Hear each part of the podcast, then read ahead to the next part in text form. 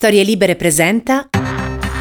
Buongiorno, benvenuti a un nuovo appuntamento di Quarto Potere, la rassegna stampa di Storie Libere, venerdì 29 aprile 2022, come sempre in voce Massimiliano Coccia come sempre andremo a scoprire insieme cosa ci riservano i quotidiani che troverete questa mattina in edicola. Attenzione riposta sempre all'Ucraina e a quanto è avvenuto ieri a Kiev perché durante la visita del segretario generale dell'ONU Guterres alcuni missili sono piombati su edifici civili e una presunta fabbrica di munizioni a Kiev e la Repubblica titola missili sull'ONU, fa eco dall'altra parte la stampa con il titolo nel taglio centrale missili sulla trattativa, il taglio alto Biden 33 miliardi per battere Putin e il Fatto Quotidiano, Biden altri 33 miliardi per allungare la guerra e il Messaggero, bombe durante il vertice ONU e ancora il Sole 24 ore Bruxelles anche fondi ordinari al PNRR per frenare gli effetti dell'inflazione, ovviamente inflazione non calcolata all'inizio di eh, questo conflitto e all'inizio diciamo eh, del termine di programmazione del piano nazionale di resilienza e ripresa. Il mattino bombe sulla missione ONU, il resto del carino ci eravamo illusi, la mascherina resta e poi nel taglio centrale la domanda ma davvero Putin ha l'arma segreta? E andando avanti il domani titola Biden si prepara a una guerra lunga per mettere in ginocchio la Russia. Il riformista Biden pronto alla guerra, bombe su Kiev e Gutierrez. Il foglio tra i tanti titoli, il taglio centrale è Cara Italia, aiutaci a vincere la guerra e lo andremo poi a uh, vedere e avvenire, sottolinea ancora una volta la terribile logica di guerra. E ancora il dubbio ora parla Biden armi a Kiev fino alla fine. E la notizia giornale lo spread verso i 200 punti ma a Draghi nessuno dice niente e spread va a 200 punti perché c'è la guerra. E libero titola ciao ciao speranza fine del Green Pass giù le mascherine. E ancora il Corriere della Sera invece che eh, come sempre ha una prima pagina abbastanza articolata tra analisi e controanalisi, sceglie anche qui un'apertura relativa a Kiev, bombe su Kiev, sfida all'ONU. E nel taglio centrale troviamo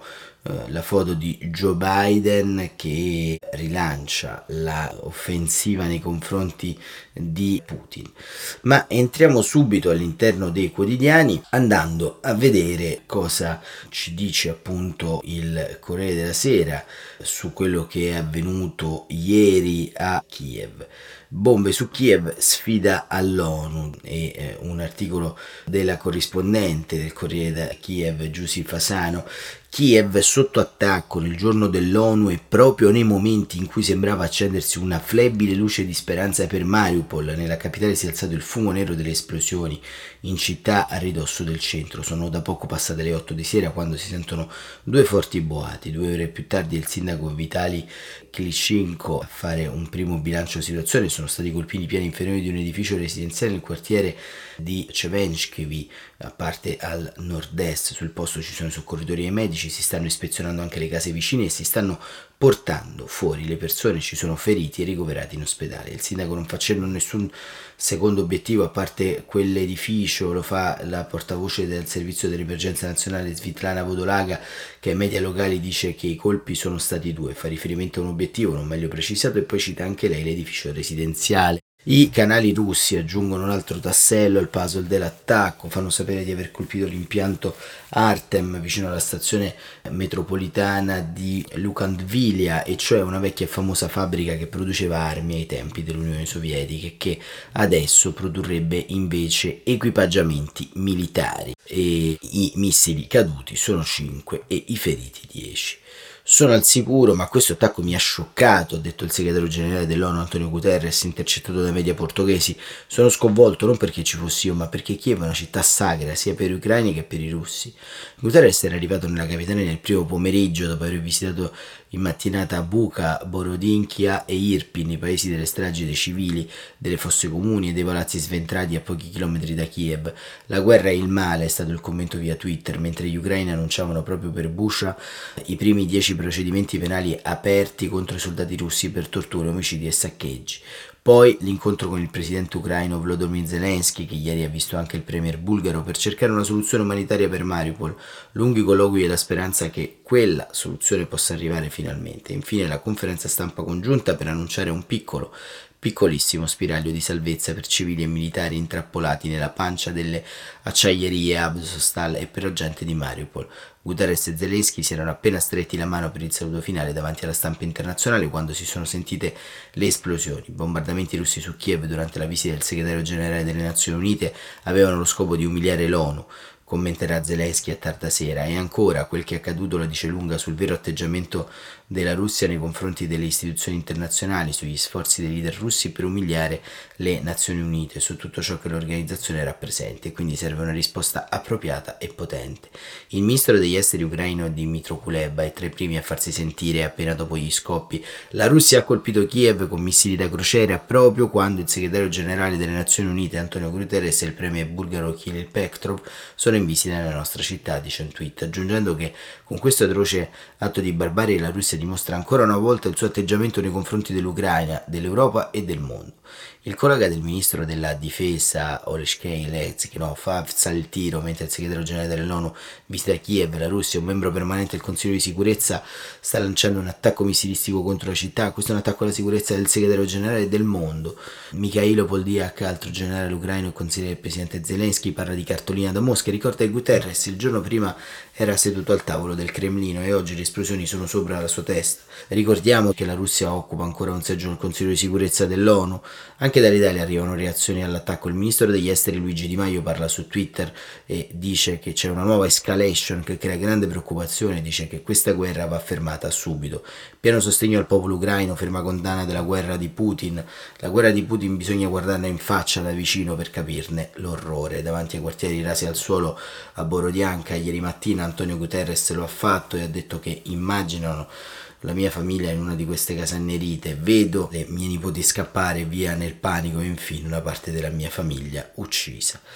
E questo diciamo che è avvenuto a Kiev, come ci ha raccontato Giussi Fasano, eh, non è nient'altro che la risposta ai eh, tanti soloni televisivi o meno che ormai infestano il dibattito pubblico di questo paese. Ma perché l'ONU non interviene? Perché l'ONU non ha una funzione? Perché l'ONU non ha fermato il conflitto? Perché l'ONU non ha fermato Putin? Ecco, i missili contro Kiev sono una risposta a tutto questo. La volontà unilaterale di muovere guerra, sono passati 60 e passa giorni dall'inizio di questo conflitto, ancora non si è compresa ed è veramente un esercizio svilente, cioè non si capisce bene cosa debba fare Putin per essere pienamente giudicato intorno a quello che sta compiendo. E ad esempio, un'altra eh, chicca, un'altra perla dal dibattito televisivo di ieri sera, Michele Santoro, in un confronto con Paolo Mieli, ha sottolineato che la colpa di questa guerra è di Biden. Biden che non si ferma, bisogna fermare Biden. Ecco, questa è fondamentalmente la disfunzionalità di un pensiero, come abbiamo spesso raccontato, anti-occidentale, ma la disfunzionalità di un pensiero che in qualche modo crea una svirgolatura logica intorno a questo. Poi per carità l'Occidente ha le sue colpe, i suoi torti anche in questa storia, ha soprattutto diciamo un grande difetto, un grande gap di disarticolazione della sua capacità politica nel corso degli anni, soprattutto sulla questione del Donbass, non essere intervenuti prima per comprendere le ragioni di Putin e quindi fermarlo, fermarlo con gli strumenti dello Stato di diritto, ma tecnicamente diciamo si continua ancora una volta a sbilanciare il punto di vista. E, e Giuseppe Sarcina, da invece Washington, eh, sempre sul Corriere, ci racconta fondamentalmente qual è la strategia di Biden. I soldi e le armi all'Ucraina non sono, diciamo, la volontà di un espansionismo imperialista, ma sono la volontà di sconfiggere sostanzialmente un attacco a un cuore democratico dell'Occidente, che in questo momento, ricordiamolo, è a Kiev. Biden, soldi e armi all'Ucraina, scrive Sarci, il presidente statunitense chiede al Congresso 20 miliardi per gli aiuti umanitari e 8,5 per garantire assistenza economica. Altri 20 miliardi di dollari in armi, in un colpo solo gli Stati Uniti aumentano di 5-6 volte le risorse destinate alla guerra in Ucraina, è una svolta drammatica. Joe Biden ieri si è presentato davanti alle telecamere ha spiegato continueremo ad aiutare i coraggiosi ucraini a difendere il loro paese, andremo avanti fino a quando dureranno le atrocità commesse dai russi. E ancora lo so che il costo di questa battaglia non è piccolo, ma ogni giorno gli ucraini pagano un prezzo con le loro vite. Non ci sono indicazioni, non ci sono prospettive per i negoziati, il presidente americano è durissimo, nonostante la propaganda diffusa dal Cremlino, le cose oggi sono molto chiare, noi non stiamo attaccando la Russia, noi stiamo appoggiando la resistenza ucraina. Putin ha scelto di lanciare questa brutale invasione, ora può decidere di interromperla. La Russia è l'aggressore senza se e senza ma e la comunità internazionale deve chiamare la Russia a risponderne e lo farà. Nel vertice di Ramstein il segretario della difesa Lloyd Austin aveva dichiarato che il nuovo obiettivo è sconfiggere la Russia e indebolirla al punto che non sia più in grado di aggredire altri paesi.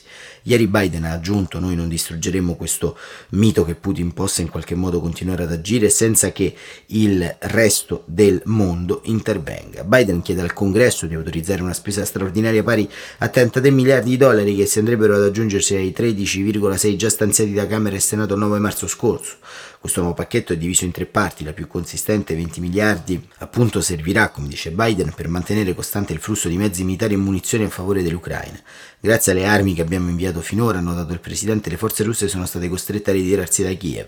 La lista degli ordigni dovrebbe essere più o meno la stessa, artiglieria pesante, blindati, droni, missili anticarro e antiaereo, lanciatori di granate, mitragliatrici, fucili automatici e sistemi radar.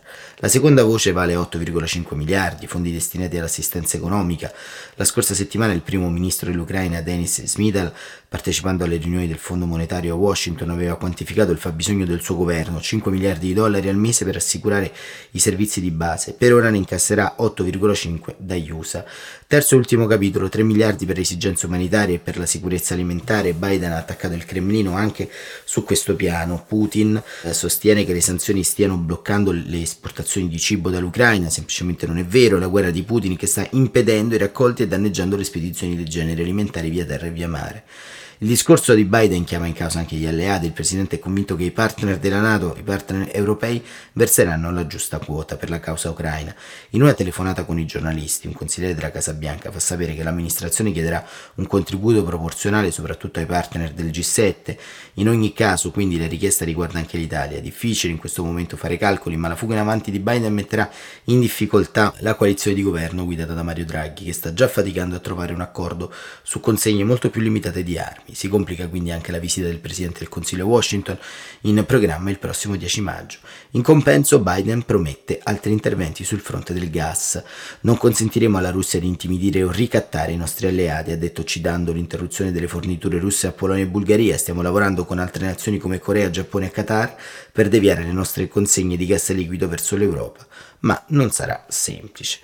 E, e, questo appunto è il taglio che Biden sostanzialmente ha dato ieri all'interno della missione che si sta svolgendo insomma in Ucraina, ha aumentato fondi, ha aumentato in modo inequivocabile una presenza anche politica degli Stati Uniti all'interno di questo conflitto. Ma nel fronte interno, nel fronte italiano c'è un allarme, l'allarme del Copasir e i dubbi del governo sulle mosse di Enel. Ce lo raccontano Tommaso Ciriaco e Giuliano Foschini, critica la strategia della partecipata verso Mosca, il dissenso con Eni sulla tassazione degli extraprofitti, il DIS indaga sulle aziende che aggirano l'embargo e, e su Repubblica appunto questo interessante articolo eh, inizia così nella delicata partita politica che si è aperta negli ultimi giorni all'interno della maggioranza di governo sulla crisi in Ucraina si fa spazio per ora ufficiosamente un nuovo fronte capace di creare non poche tensioni il rapporto con le aziende partecipate un indizio è contenuto nella relazione che il Copasir ha inviato mercoledì al Parlamento. Alcuni gruppi scrive avrebbero avuto atteggiamenti incoerenti, contraddittori e ambigui con le società russe, non recependo tra l'altro le indicazioni formulate dall'esecutivo. A finire sotto riflettori politici è stata soprattutto Enel e per ragioni assai diverse anche Eni, in comuni manager delle due aziende, Descalzi e Staraci, hanno di fatto di aver cercato subito di prodigarsi accanto a Mario Draghi per aprire nuovi canali per reperire fonti energetiche, ma il contesto in cui si sono sviluppati questi sforzi è completamente differente e eh, ha fatto appunto la differenza. Con Enel si può parlare di freddezza con il governo, rapporti difficili che hanno antefatto alla fine di gennaio. Il gruppo, seppur con il suo amministratore delegato, partecipò all'incontro tra alcune delle principali aziende italiane e Vladimir Putin, organizzato dal presidente della Camera di Commercio italo-russa Vincenzo Trani, vicinissimo al presidente russo. Enel sedette davanti a Putin, non dando ascolto al governo, che aveva esplicitamente fatto di sapere di non gradire quella partecipazione. Avevamo preso un impegno e non c'era niente di compromettente, ha spiegato lo stesso Starace davanti al Copasir il 16 marzo scorso, e però evidentemente la ferita è rimasta aperta visto che quanto accaduto in seguito ha ulteriormente complicato i rapporti. Ma non basta, ai piani alti dell'esecutivo si imputa Enel un certo ritardo nel comprendere la fase di aperta invasione decisa da Putin, accompagnato da un poco comprensibile lentezza nel dismettere le posizioni in Russia. Il colosso energetico è una società a Mosca partecipata dal fondo sovrano, di fatto sembra quasi che imputi Enel di non essersi messa fino in fondo a disposizione delle politiche pubbliche nella prima fase emergenziale. Altro discorso invece vale per Eni. Non si tratta del rapporto con Mosca in questo caso perché Claudio Scalzi ha anzi contribuito in modo decisivo alla ricerca di nuove forme di approvvigionamento con diversi viaggi, Congo, Angola, Algeria tra gli altri, un atteggiamento che è assai apprezzato da Mario Draghi. Eppure anche il colosso energetico qualcosa di recente non è andato liscio. De Scalzi guida una società quotata a disposizione gas estratto direttamente dall'azienda in varie aree del pianeta e rivendica alcune scelte di politica industriale. Non avrebbe gradito la tassa sugli extra profitti voluta dall'esecutivo che colpirebbe un valore fondamentale degli azionisti, capaci di far volare sul mercato il titolo, e questo a fronte di una disponibilità a calmierare i prezzi sul gas prodotto. Il governo invece rivendica quella mossa dovendo badare al quadro d'insieme. Ma torniamo al Copasir e all'allarme lanciato sul piano più generale. Nella relazione si rileva che alcune scelte discutibili non possono trovare giustificazione facendo leva su argomenti che richiamano l'autonomia delle imprese o le logiche di mercato. Si è di fronte ad aziende di natura strategica che, proprio per la diretta partecipazione della parte dello Stato, sono vincolate a doveri più stringenti, soprattutto in una fase complessa come quella che stiamo vivendo. La Commissione non fa riferimento soltanto alle partecipate, visto che ha richiesto anche un'informativa al DIS sulle aziende italiane che, sfruttando la triangolazione con altri paesi dell'ex Unione Sovietica, starebbero eludendo le sanzioni. Ma in queste ore il Copasir si è occupato anche di un altro nodo sensibile, le armi fornite a Kiev. A riferire ieri è stato Lorenzo Guerini, il ministro della difesa, elencato alla Commissione il contenuto del secondo decreto segretato già pubblicato in Gazzetta Ufficiale. Tra l'altro è previsto il munzionamento più pesante. Roma fornirà inoltre anche mine e granate pesanti, poi sarà il tempo di un terzo decreto. Esiste la possibilità che venga varato presto, ha spiegato se lo chiederà la situazione sul campo in base alle esigenze dell'Ucraina. La possibilità in realtà è una sostanziale certezza, forse già dalla prossima settimana, si tratta di artiglieria pesante come Obici, FH-70, 155 mm a traino meccanico, una cinquantina di veicoli Lince, probabilmente anche missili antinavi. Tutti i membri hanno concordato sull'opportunità di tenere segretato l'elenco del materiale bellico, anche perché in alcuni casi si tratta di armi acquistate da altri paesi. L'accordo di cessione a uno Stato terzo deve essere approvato dai produttori in alcuni casi si accompagna al vincolo di segretezza per evitare ritorsioni o tensioni. E questo appunto è quanto avviene all'interno del Copasir.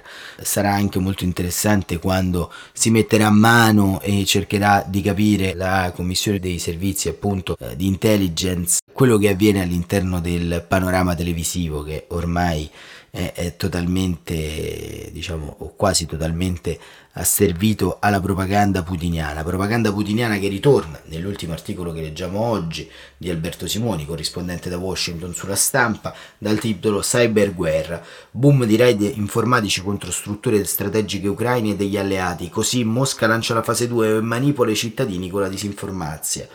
Dall'inizio dell'invasione, scrive Simoni, i russi hanno lanciato contro l'Ucraina 237 attacchi cyber. Molti sono stati indirizzati verso infrastrutture strategiche come centri per erogazione dell'energia e di comunicazioni, altri invece hanno avuto come obiettivo la disinformazione pura con lo scopo di creare un ambiente ostile per il governo ucraino presso la popolazione. È il contenuto di un report che Microsoft ha condiviso con le autorità statunitensi e che evidenzia come in prossimità di attacchi e raid missilistici le operazioni di disinformazione si sono intensificate in una sorta di strategia comune composita che unisce la campagna di fake news per sostenere l'invasione terrestre e il ricorso al malware contro infrastrutture critiche.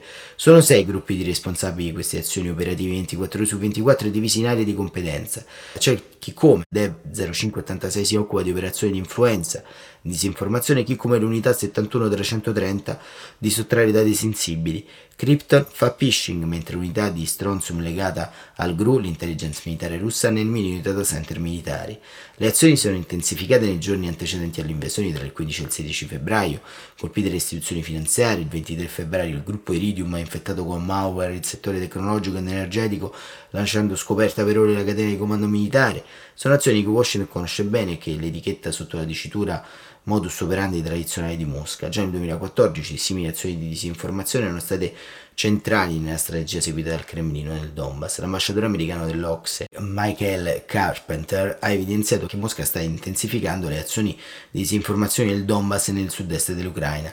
La strategia è la stessa della prima fase, far credere alla popolazione che una città o un villaggio sia ormai nelle mani dei russi e che gli abitanti siano stati lasciati deliberatamente al proprio destino dal governo di Kiev. È lo stesso schema già usato a Mariupol, dove per esempio tra il 1 e l'8 aprile Dev 0586 si è finto un abitante della città assediata e inondato i social email con l'appello a rivoltarsi contro il governo che ci ha abbandonato. Fonti USA spiegano che oggi i russi rivendicano di avere il controllo di interi villaggi e di alcune città e che il referendum per l'indipendenza sono ormai pronto. Sono solo fake news messe in giro per confondere la popolazione. Dal terreno infatti ha raccontato l'ambasciatore Carpenter arrivano informazioni ben diverse rispetto alla narrazione che i russi stanno spargendo. Ci sono trasferimenti forzati, i russi stanno deportando gli abitanti dalle loro zone libere e quelle sotto il loro controllo, se non addirittura in Russia. E dalle zone del Donbass arrivano invece notizie di giornalisti, attivisti, funzionari comunali torturati, picchiati e fatti sparire. È un fronte della guerra, dice il Dipartimento di Stato, decisivo che non possiamo tralasciare. E così termina anche la rassegna stampa di oggi, come vedete eh, con l'ultimo articolo di Alberto Simoni abbiamo affrontato un altro tema centrale all'interno di questa guerra sempre più complessa, una guerra moderna, una guerra che punta sostanzialmente su vari livelli di innesco e di scontro. Eh, che dire, insomma, eh, la situazione appare progressivamente in deterioramento, si andrà verso man mano come abbiamo visto, un allargamento del conflitto, una riduzione delle politiche del danno internamente al sud dell'Ucraina e una guerra che avrà un decorso lento, dove soprattutto la strategia dell'embargo economico e la forzata, è un brutto termine, ma la... Eh, eh, diciamo eh, la forzata decadenza di Mosca, così come l'ha chiamata Biden qualche giorno fa, saranno gli assi centrali per comprendere il termine di questo conflitto. Per oggi e per questa settimana è tutto. Quarto potere torna, come di consueto, lunedì alle 7.45. Buon primo maggio, che quest'anno capita di domenica, e buona festa del lavoro a tutti. Grazie davvero per essere sempre con noi.